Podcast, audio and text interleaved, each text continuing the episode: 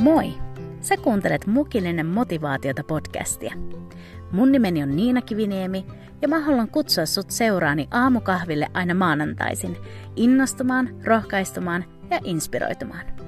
Joten nappaa kuppi kuumaa ja istuhan alas. Tervetuloa!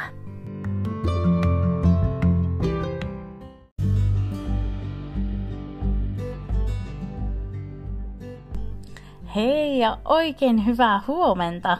Se on kuule maanantai ja me saadaan startata tämä viikko yhdessä. Mä oon ensinnäkin super kiitollinen siitä, että sä oot tullut kuulolle ja vietät tämän hetken mun kanssa. Um, tänään me puhutaan semmoisesta aika toisaalta vaikeastakin aiheesta, mutta aiheesta, mikä on mun mielestä tärkeä. Uh, me puhutaan tänään luopumisesta ja niistä asioista, mistä Jumala voi joskus pyytää meitä luopumaan. Mutta kuitenkin sen kaiken luopumisen ja antamisen niin kuin takana on jotain sellaista vielä parempaa ja siunatumpaa kuin mitä meillä alun perin on ollut. Joten ähm, ota oikein hyvä asento ja se sun lempparimuki ja sun lemppari aamujuoma ja tuu mun seuraan tälle tämän viikon mukilliselle motivaatiota.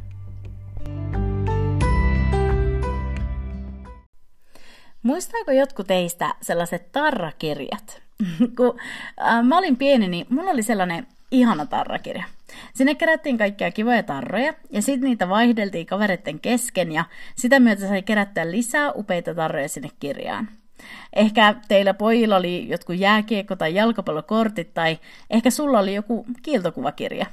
Mutta mulla oli tämä tarrakirja ala-asteella ja mä muistan kuinka kivaa se keräily oli. Oli kiva arvioida, että minkä arvonen mikäkin tarra itselle on ja että mihin olisi valmis sen tarran vaihtamaan. Mutta samalla siinä oli sellainen pieni jännityselementti mukana, sillä siellä kirjassa oli muutamia sellaisia tar- tarroja, jotka oli itselle ihan superkallisarvoisia, syystä tai toisesta. Ja niitä mä en ollut valmis vaihtamaan mistään hinnasta. Ja mä muistan varsinkin tietyt tällaiset Disney-prinsessatarrat, jotka oli mulle niin arvokkaita, että niiden vaihtaminen johonkin muuhun ei tule edes kysymykseenkään. Niitä pidettiin visusti siellä tarrakirjassa. Muut sai kyllä ihailla niitä, mutta niistä luopuminen ei tullut kysymykseenkään. Ja mä oon miettinyt viime päivinä tätä luopumista – erilaisista asioista irti päästämistä ja sitä, miten joskus jokaisen me, meidän täytyy luopua erilaisista asioista tällä uskon tiellä, jotta me voidaan saada jotain parempaa ja syvempää siihen tilalle. Jeesus on kutsunut jokaista meitä tälle tielle kulkemaan hänen kanssa, mutta tuo portti tälle tielle on ahdas ja se tie on kapea. Näin Jeesus itse opetuslapsillensa raamatun lehdellä opettaa ja kuvaa tätä tietä. Ja multa kerran kysyttiin, että, että mitä mä uskon, että tuo Jeesuksen lause pitää sisällään. Että miksi se portti on ahdas ja tie kapea. Mä en ole sen kummemmin lähtenyt teologisesti sitä tutkimaan, vaikka se olisikin mielenkiintoinen aihe, mutta se, mitä mä vastasin silloin ja vastaisin edelleen, on näin, että mä uskon, että tälle tielle ei vaan yksinkertaisesti mahdu hirveästi muuta mukaan. Ei sinne mahdu mitään ylimääräistä. Tämä elämä Jeesuksen kanssa itsessään ei ole ahdasta tai ahdasmielistä missään tapauksessa. Siis hei, tämän tien ja meidän päämääränä on taivas. Mutta sille tielle, eli tähän suhteeseen Jeesuksen kanssa, niin siihen antautuminen vaatii sitä, että me heitetään asioita pois ja luovutaan asioista, jotka on hidasteena ja esteenä. Ja, ja me luovutaan niistä juurikin siksi, että Jeesus saisi tulla kaikista rakkaimmaksi meille ja meidän suhde häneen saisi syventyä. Jos sä mietit hetken jotain sulle tosi kallisarvosta, jotain sellaista sun todellista aarretta, on se sitten ihan joku asia tai esine tai joku unelma tai kutsu tai joku ihmissuhde, niin mistä sä olisit valmis luopumaan, että sä voisit pitää sen sun aarteen? Todennäköisesti on asioita, kuten ne mun Disney-prinsessatarat mun kymmenvuotiaassa maailmassa, että niistä me ei vaan luovuttaisi mistään hinnasta. Mutta tänään mä haluaisin kuitenkin avata muutaman osa-alueen, joista Jumala voi pyytää meitä luopumaan hänen vuokseen ja tämän suhteen vuoksi, joka meillä kristittyinä on hänen kanssaan Jeesuksen kautta. Ja kun mä mietin luopumista, niin yksi henkilö raamatusta nousee mun mieleen, joka joutui oman elämänsä aikana kohtaamaan useita hetkiä, joissa mitattiin sitä, että mistä hän on valmis luopumaan seuratakseen Jumalaa ja satsatakseen tähän suhteeseen kaikkivaltian Jumalan kanssa. Ja tämä raamatun henkilö on meille vanhasta testamentista tuttu Abraham. Monille teillä Abraham ja hänen elämänsä vaiheet voi olla hyvinkin tuttuja, joten mä en lähde avaamaan koko hänen elämän kertansa ihan ajan säästämiseksikin, vaan mä teen semmoisen enemmänkin ehkä nopean läpileikkauksen tai sellaisen kurkistuksen näihin eri vaiheisiin tai kohtauksiin hänen elämässään. Ja näiden eri vaiheiden ja Abrahamin elämän myötä mä haluan nostaa esille muutamia asioita, joista Jumala voi pyytää meitä luopumaan. Ja katsotaan sitten myös siihen, että, että mitä sen luopumisen toisella puolella on. Eli ihan ensimmäisenä, Jumala voi pyytää sua luopumaan tutusta ja turvallisesta. Kurkistetaan Abrahamin elämän ja sen kertomuksen alkuvaiheisiin ja mennään tuonne ensimmäisen Mooseksen kirjan 12 lukuun. Tässä vaiheessa Abraham on vasta esitelty meille raamatun lukijoille ja, ja me ollaan sen verran saatu selville aikaisemmista luvuista, että Abraham tai tuohon aikaan Abraham, sillä Jumala ei ollut vielä tehnyt liittoa Abrahamin kanssa, niin hän oli kotoisin Kaldean uurista ja he oli sukuna lähteneet liikkeelle ja saapuneet Harraniin ja nyt he asui siellä. Ja sitten, tämän 12. luvun alussa, Jumala kutsuu Abrahamia – ja mä luen sulle täältä raamatusta ensimmäisen Mooseksen kirjan 12. luvun alusta.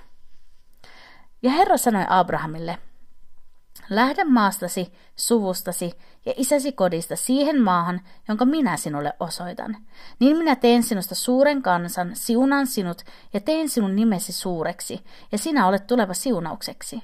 Ja minä siunaan niitä, jotka sinua siunaavat, ja kiroan ne, jotka sinua kiroavat. Ja sinussa tulevat siunatuiksi kaikki sukukunnat maan päällä. Niin Abraham lähti, niin kuin Herra oli hänelle puhunut, ja Loot meni hänen kanssansa. Abraham oli Harranista lähtiessään 75 vuoden vanha, ja Abraham otti vaimonsa Saarain ja velensä pojan Lootin sekä kaiken omaisuuden, jonka he olivat koonneet, ja ne palvelijat, jotka he olivat hankkineet Harranissa, ja he lähtivät menemään Kaananin maahan, ja he tulivat Kaananin maahan. Jumala kutsui Abrahamia luopumaan kaikesta turvallisesta ja lähtemään siihen maahan, joka oli Jumalalle hänelle varattuna, ja näin Jumala tulisi tekemään Abrahamista suuren kansan, ja Abrahamin myötä kaikki kansat maan päällä tulisi siunatuiksi. Oikeasti vähänkö tämä on suurta? Mutta mieti tätä Abrahamin tilannetta. Jumala, jota hän ei vielä tunne, pyytää häntä jättämään kaiken tutun ja turvallisen taakseen ja lähtemään seuraamaan tätä Jumalaa lupauksen mukaan. Ja aivan näin on aika ajoin meidänkin kohdalla. Jumala voi pyytää meitä välillä jättämään kaiken tutun ja turvallisen ja lähteä seuraamaan häntä. Ja aivan niin kuin Abrahamin kohdalla, niin meillekään harvoin ei paljasteta, että mihin Jumala on meitä viemässä, vaan hän pyytää meiltä luottamusta häneen itsensä ja uskoa siihen, että jotain nykyistä parempaa odottaa sen tottelevaisuuden toisella puolella. Ensimmäisen kerran me ollaan koettu tämä siinä, kun Jumala on kutsunut meitä seuraamaan Jeesusta – Meille ei kerrota sitä kaikkea, mitä tuo matka pitää sisällään, mutta meitä kutsutaan jättämään se niin sanottu tuttu ja turvallinen, mikä ei siis todellakaan ole toiminut, ja meitä pyydetään lähtemään seuraamaan häntä. Meidän tilanteessa erona on vaan se, että me tiedetään se maa, mitä kohti Jumala meitä lähtee viemään, eli taivaan valtakunta. Mutta sitten on myös elämän aikana niitä tilanteita, kun Jumala pyytää sua jättämään sun tutun ja turvallisen, ehkäpä jopa sun kodin ja kotipaikkakunnan ja perheen, ja lähteä kohti sitä kutsua ja tehtävää, mikä Jumalalla sulle just nyt on. Mä oon itse kokenut tällaista myös muutaman otteeseenkin. Ja se on oikeasti tosi pelottavaa, Varsinkin tällaiselle tytölle, joka pelkää muutosta, mutta rakastaa silti seikkailua. Ja mä voin sanoa, että se mihin Jumala on kuitenkin aina johdattanut ja, ja miten mä oon saanut siinä prosessissa kasvaa ja mennä eteenpäin, niin se on ollut kaiken sen tutusta luopumisen arvosta. Ja samankaltaista luopumista me nähdään toistuvan muutamankin otteeseen raamatussa. Esimerkiksi heti luomisen ja tämän maailman alussa miestä käsketään luopumaan isästä ja äidistä ja liittymään vaimonsa ja, ja näin heistä tulee yksi. Siinä jätetään se tuttu ja turvallinen, jotta voidaan astua Jumalan suunnitelman yhteyteen avioliitossa. Ja tämä hienosti kuvaa juurikin sitä, miten on meidän suhteessa Jeesuksen kanssa. me jätetään se tuttu ja turvallinen, jotta me voidaan tulla osaksi Kristuksen ruumista. Joten ehkä Jumala on viime päivänä kutsunut sua joko jättämään tuttua ja turvallista jollain tietyllä alueella, jotta hänen antama uusi ja parempi voi tulla osaksi sun elämää. Tai ehkä sä et ole vielä lähtenyt seuraamaan Jeesusta ja sä oot kokenut kutsua sun sisäisessä maailmassa siihen, että jätät sen vanhan elämän ja lähdet seuraamaan Jeesusta kohti sitä luvattua maata, jonka hän on meille taivaaseen valmistanut. Joten ollaanko me valmiita luopumaan tutusta ja turvallisesta ja lähteä seuraamaan Jumalaa kohti sitä, mihin hän itse kutakin meitä kutsuu?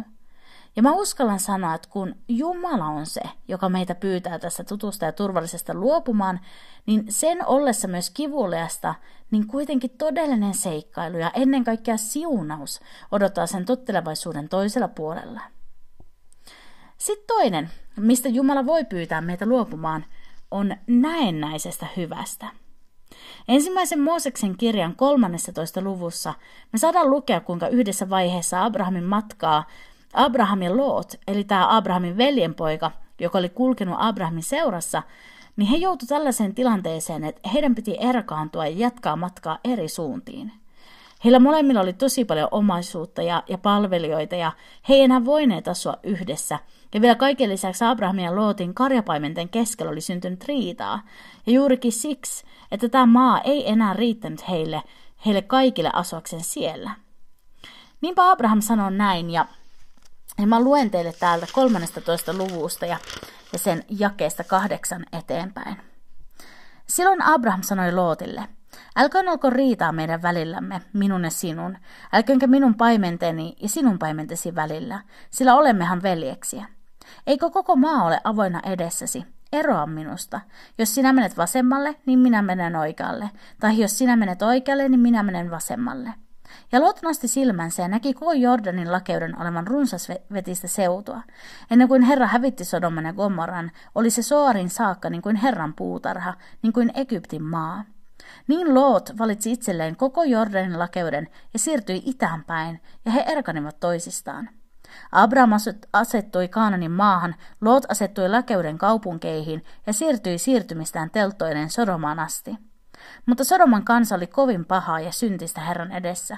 Ja Herra sanoi Abramille sen jälkeen, kuin Lot oli hänestä eronnut. Nosta silmäsi ja katso siitä paikasta, missä olet, pohjoiseen, etelään, itään ja länteen. Sillä kaiken maan, jonka näet, minä annan sinulle ja sinun jälkeläisillesi ikuisiksi ajoiksi. Ja minä teen sinun jälkeläistesi luvun paljoksi kuin maantomun. Jos voidaan lukea maantomu, niin voidaan lukea myöskin sinun jälkeläisesi. Nouse ja vailla maata pitkin ja poikin, sillä minulle, sinulle minä sen annan. Eli Abraham antoi Lootin valita, ja Loot valitsi sen maan, mikä näytti todella hyvältä, ja Abrahamille jäi sitten se, mikä ei ollut niin houkuttelevan näköistä – mutta niin kuin me tiedetään, niin tämä Sodoma ja Gomorra, maa jonka Lot valitsi, niin se tultaisi vielä tuhoamaan täysin, sillä se oli täynnä pahuutta ja jumalattomuutta. Lootin valinta näytti näennäisesti hyvältä, mutta se, mikä aluksi Abrahamin kohdalla ei näyttänyt niin hyvältä, olikin juuri todellista hyvää, ja jälleen kerran Jumala siunasi Abrahamin valintaa. Abraham antoi hyvyydessään Lootin valita maan ensin, ja sitten hän luopui siitä, mikä näennäisesti oli hyvää – mutta näin tehdessään Abraham sai osakseen sen, mikä oli todella hyvää ja Jumalan siunaamaa. Ja tällaisiin tilanteisiin me uskovina voidaan joutua kerta toisen jälkeen. Kuinka usein meidän eteen levitetään vaihtoehtoja, kun me tehdään elämässä valintoja, ja toinen niistä vaihtoehdoista voi näyttää hyvältä, mutta se ei ehkä ole sitä. Nimittäin ei kaikki, joka näyttää hyvältä, ole hyvää, eikä kaikki, joka näyttää aluksi huonommalta, ole todella huonoa. Maailman luomisen alussa me muistan, kuinka Eeva asetettiin puutarhassa valinnan paikalle ja käärme tarjosi hänelle syötävää siitä puusta, josta Jumala oli kieltänyt syödä. Ja Raamattu selkeästi kertoo meille, että koska se hedelmä näytti hyvältä syödä, niin Eeva otti ja söi, ja Aadam myös.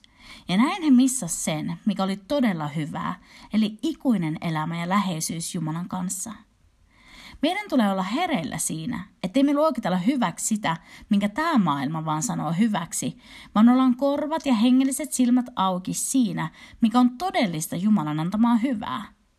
Oikeasti ei aina se Jumalan antama tai tarjoama hyvä tunnu lihalle niin hyvälle, eikä aina saatanan tarjoama paha tunnu lihalle niin pahalle. Me ei voida luottaa vaan meidän aisteihin tässä, vaan meidän tulee olla hengen johdatuksessa ja uskaltaa luopua ja luovuttaa Jumalalle se näennäinen hyvä. Ja näin jälleen kerran mä uskon täysin, että me saadaan tulla siunatuiksi sillä hyvällä, mitä Jumala on meille varannut. Ja se hyvä on kestävää ja pysyvää. Sitten kolmantena, mistä Jumala voi pyytää sua luopumaan, on sun asettamat aikataulut. Tiesitkö, että kun Jumala lupasi tehdä Abrahamista suuren kansan, niin suurin ongelma oli siinä, että Saara, kenen kanssa Abraham oli naimisissa, niin hän ei voinut saada lapsia. Ja niinpä kun Jumala lupasi tehdä Abrahamista suuren kansan, niin samalla lähti odotus sitä lupauksen toteutumista kohden, että Jumala tekisi ihmeen ja Saara tulisi raskaaksi ja saisi Abrahamille jälkeläisen. Ja näin kun me luetaan raamattua, niin usein näiden lehtien sivuilta ei aina käy ilmi se, että kuinka pitkästä ajasta ja odotuksesta on kyse. Nimittäin Abraham ja Saara joutu odottamaan yhteensä 25 vuotta ennen kuin Jumalan lupaus lapsesta kävi heidän kohdalla toteen. Siinä odotuksen turhautumisen keskellä he yritti myös omin neuvon ratkaisemaan tämän jälkeläisongelman ja, ja Saara käski Abrahamia makaamaan hänen palvelijansa kanssa, että sit sitä kautta Abraham ja Saara voisi jatkaa heidän sukuaan. Mutta niin kuin arvata saattaa, niin mitään hyvää ei seurannut siitä, että vaimo käskee miestensä hankkimaan lapsen jonkun toisen naisen kanssa. Niinpä tuo suunnitelma ei todellakaan onnistunut. Abraham ja tämä palvelija Hagar, he sai lapsen nimeltä Ismael, mutta Ismael ei ollut lupauksen lapsi, jonka Jumala oli luvannut antaa. Lopulta kuitenkin Jumala toteutti lupauksensa ja Iisak syntyi Abrahamille ja Saaralle. Mutta niin kuin mä sanoin, niin he joutuivat odottamaan 25 vuotta. Mieti. Mutta näin se välillä on. Jumala voi pyytää meitä luopumaan meidän omista aikatauluista ja järjestelyistä ja luottamaan siihen, että sen, minkä hän on luvannut, tulee tapahtumaan juuri oikeaan aikaan ja hänen täydellisessä aikataulussaan. Tämän ainakin mä oon omassa elämässä kokenut todella konkreettisesti monellakin alueella – kun me katsotaan ympärille ja me nähdään muiden etenevän siinä, missä me haluttaisiin edetä tai nähdään muiden saaman sen, mitä me Jumalalta odotetaan, niin me todellakin voidaan kokea olevamme myöhässä, että asiat ei mene aikataulun mukaisesti. Mutta mä uskon, että Jumala kutsuu meitä, aivan niin kuin Abrahamiakin, niin luopumaan niistä meidän asettamista aikatauluista ja luottamaan hänen aikataulunsa – jos me lähdetään toteuttamaan Jumalan lupauksia ennen kuin sen aika on, niin me voidaan vain astua harhan ja, ja tavallaan tiputaan siitä Jumalan aikataulusta. Totta kai on armeija, me voidaan aina tulla takaisin ja Jumala voi uudistaa ja uudelleen asettaa asioita, mutta me säästytään turhalta ja kestävältä kivulta, jos me uskalletaan luottaa Jumalan aikatauluun.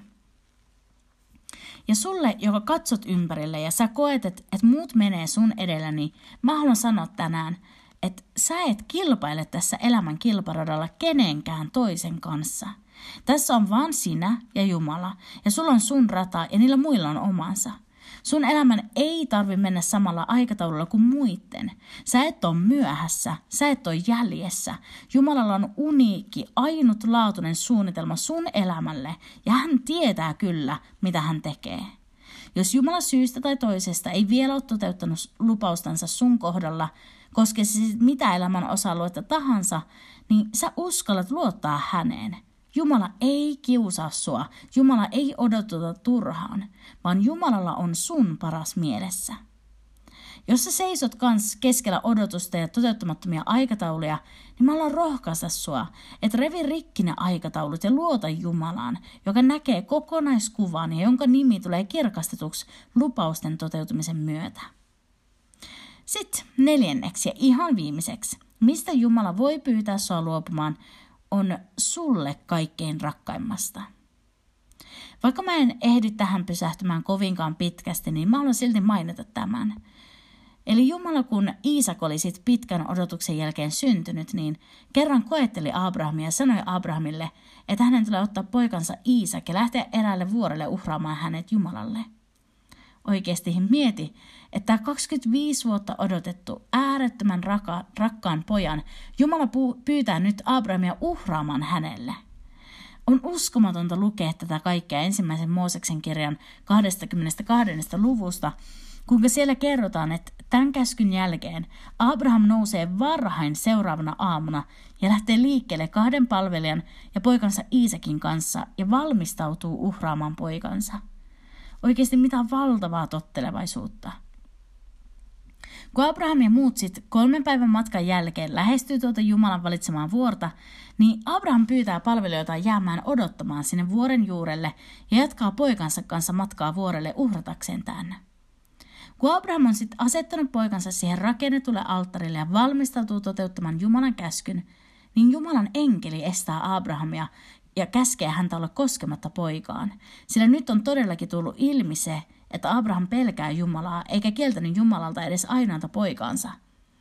Ja taas me luetaan tämän tapauksen yhteydessä, että Jumala jälleen runsaasti siunaa Abrahamia ja lupaa, että hänen jälkeläisensä tulee olemaan yhtä paljon kuin hiekkaa meren rannalla ja tähtiä taivaalla, ja että kaikki kansakunnat maan päällä tulee siunatuiksi Abrahamin siemenen kautta. Aivan valtava, mikä tahto luopua aivan rakkaimmastakin Abrahamilla oli – hän tunsi Jumalan ja tiesi, että Jumala voi vaikka kuolleista Iisakin herättämään. Ja koska Abraham oli valmis luopumaan rakkaimmasta, niin ei hän edes tarvinnut lopulta Iisakista luopua, vaan Jumala koetteli vaan tällä tavoin Abrahamia. Ja myös meidän kohdalle voi tulla samankaltaisia kokeita ja koettelemuksia. Jumala voi pyytää meitä laskemaan alttarille meille kaikista rakkaimman ja katsomaan, että ollaanko me valmiita luopumaan niistä, jos Jumala niin pyytää. Mä oon omalla kohdallani kokenut tämän kaltaista luopumista. Sitä, että Jumala on pyytänyt jättämään alttarille hänelle ne mun rakkaimmat asiat. Niin kuin muun muassa mun unelman puolisosta ja avioliitosta, mä jouduin usean otteeseen laskemaan sen Jumalan eteen ja sanomaan, että vielä enemmän, kun mä haluan sen unelman toteutuvan, niin mä haluan hänet ja suhteen hänen kanssaan. Samoin on ollut myös esimerkiksi mun kutsun tai unelman musiikista, että mä oon joutunut aika ajoin jättämään Jumalalle sen kaiken ja sanomaan, että mä haluan tätä, mutta mä haluan sua enemmän. Ja niistä luopuminen ei ole tarkoittanut jotenkin lopullista luopumista, vaikka se sillä hetkellä on siltä tuntunut, vaan kerta toisen jälkeen Jumala on ottanut vastaan ne uhrit ja sitä myötä muovannut mun sydäntä ja sitä, miltä ne unelmat näyttää ja miten ne muotoutuu. Mä uskon, että syvimmillään siinä on kyse siitä, että me ollaan valmiita luopumaan meille rakkaimmasta, jotta Jumala saa ottaa ykköspaikan meidän elämässä. Ja mä uskon, että ihmiselle, jolle Jumala on ykkönen, niin ei ole Jumalalle mikään ongelma sit antaa sitä kaikkea muutakin. Aivan niin kuin Jeesuskin sanoo, etsikää ensin Jumalan valtakuntaa ja kaikki muu teille annetaan. Kun Jumala on ykkösenä, niin kaikki muu mitä tarvitaan tulee siinä ohessa. Jos Jumala tänään kehottaa sinua luopumaan esimerkiksi sun tutusta ja turvallisesta tai näennäisestä hyvästä, tai sun asettamista aikatauluista tai jopa siitä sulle rakkaimmasta, niin tänään on oikein hyvä päivä juurikin siihen – Tullaan Jumalan eteen ja luovutaan siitä, mistä ikinä Jumala pyytää meitä luopumaan, tietäen, että sen luopumisen kivun toisella puolella on Jumalan siunaus ja ennen kaikkea syvempi suhde ja ystävyys hänen kanssaan, ja sille ei mikään tämän maan päällä vedä vertoja.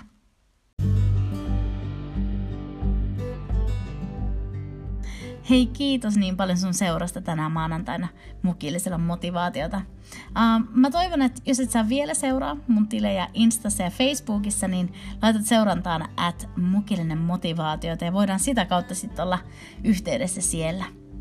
Mutta muuten, uh, mä haluan toivottaa sulle vaan todella todella siunattua viikkoa ja me palataan sitten taas ensi kerran mukillisella motivaatiota. Oo siunattu. Moi moi!